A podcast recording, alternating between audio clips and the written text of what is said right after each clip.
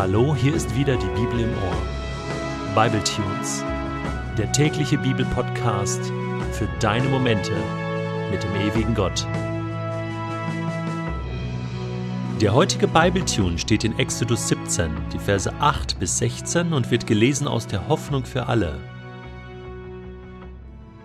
Als die Israeliten bei Rephidim lagerten, rückten die Amalekiter an, um Israel anzugreifen. Mose befahl Josua, wähle kampferprobte Männer aus und zieh mit ihnen in die Schlacht gegen die Amalekiter. Ich selbst werde mich morgen auf den Hügel stellen, den Stab Gottes in der Hand. Josua gehorchte und zog mit seinen Soldaten in den Kampf, wie Mose es befohlen hatte. Mose, Aaron und Hur stiegen auf den Hügel. Solange Mose seine Hände mit dem Stab erhoben hatte, behielten die Israeliten im Kampf die Oberhand. Ließ er die Hände sinken, waren die Amalekiter überlegen. Mit der Zeit wurden Mose die Arme schwer. Da holten Aaron und Hur einen großen Stein, auf den er sich setzen konnte. Sie selbst stellten sich links und rechts neben ihn und stützten seine Arme, bis die Sonne unterging. So konnte Josua das Heer der Amalekiter besiegen. Danach sagte der Herr zu Mose: Schreib zur Erinnerung auf, was heute geschehen ist, und präge Josua die Worte ein denn ich werde die Amalekiter völlig vernichten, niemand wird sich mehr an sie erinnern. Mose errichtete einen Altar und nannte ihn Der Herr ist mein Feldzeichen. Er sagte Kommt her und schwört dem Herrn Treue. Der Herr führt Krieg gegen die Amalekiter für alle Zeiten. Der Weg ins verheißene Land ist nicht einfach.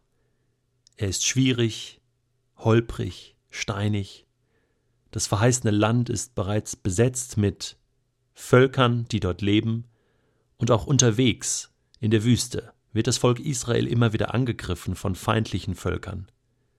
Und das ist einfach die Realität gewesen. Und dieser Realität musste man sich stellen.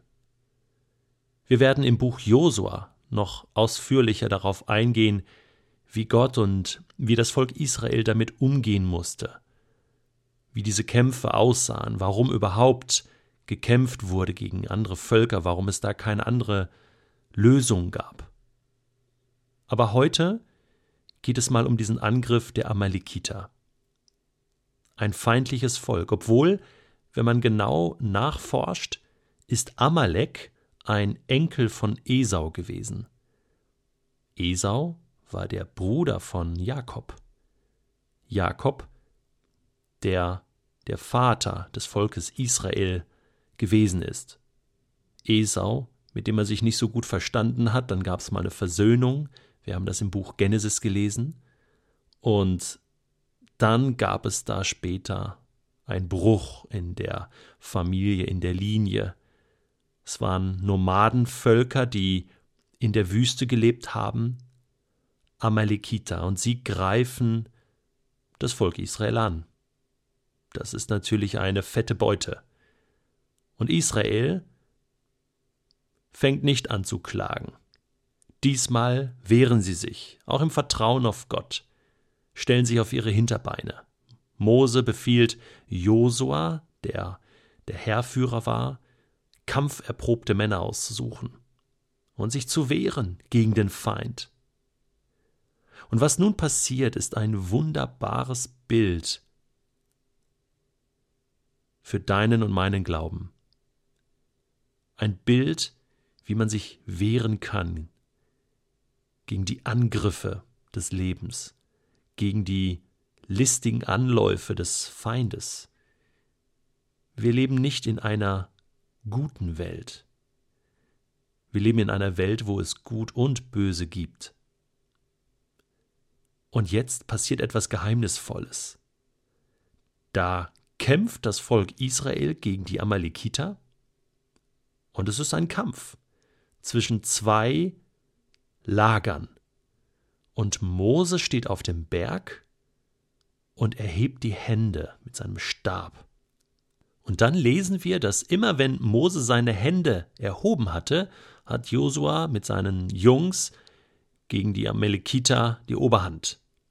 Und umgekehrt, wenn Mose die Hände sinken ließ, dann gewann die Amalekiter die Oberhand.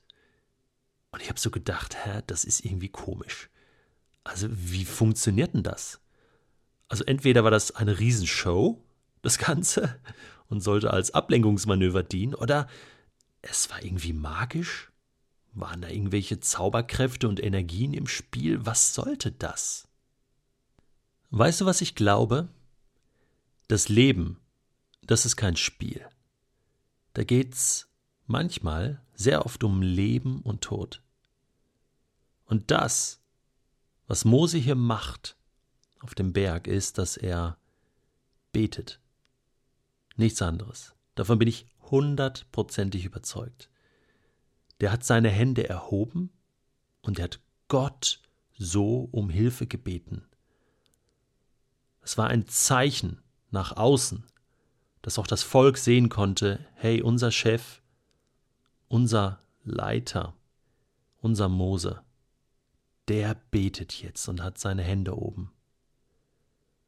Und manchmal braucht es dafür Unterstützung. Und Mose hatte ein Team. Aaron und Hur, die haben ihn unterstützt in diesem Gebet, in diesem wichtigen Gebetskampf. Und eigentlich, und das ist jetzt die Botschaft, werden viele Kämpfe unseres Lebens nicht wirklich auf der Bühne entschieden, nicht wirklich zwischen Menschen entschieden, sondern die werden in der unsichtbaren Welt entschieden. Und es braucht dafür das Gebet. Mose kämpft ja eigentlich gar nicht, der hat kein Schwert in der Hand, der hat den Stab in der Hand, der hat erhobene Hände und er bittet Gott zu kämpfen. Und das ist der Riesenunterschied. Durch das Gebet aktivieren wir Gottes kämpfende Hand, Gottes Arm, der führt und Gottes Hand, die eingreift in Situationen. Es ist so ein geniales Bild und es ist ja nicht nur ein Bild, es ist ja wirklich passiert. Es ist real. Und so real sind auch unsere Kämpfe, sind deine Kämpfe. Und was du tun musst, ist zu begreifen, welche Macht das Gebet hat, welche Macht es hat, wenn du mit erhobenen Händen und erhobenen Hauptes durch das Leben gehst, im Glauben, dass Gott eingreift.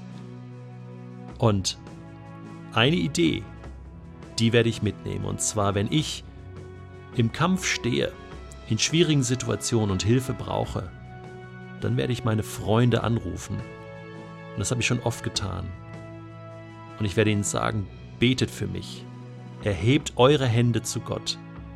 Betet für mich während dieser Zeit oder morgen zwischen zwölf und zwei, wenn ich die Prüfung habe, wenn ich dieses schwierige Gespräch habe mit meinem Chef, wenn Probleme wie Feinde mich umlagern und mich angreifen, dann weiß ich, es gibt Leute, die ihre Hände erheben und für mich einstehen im Gebet.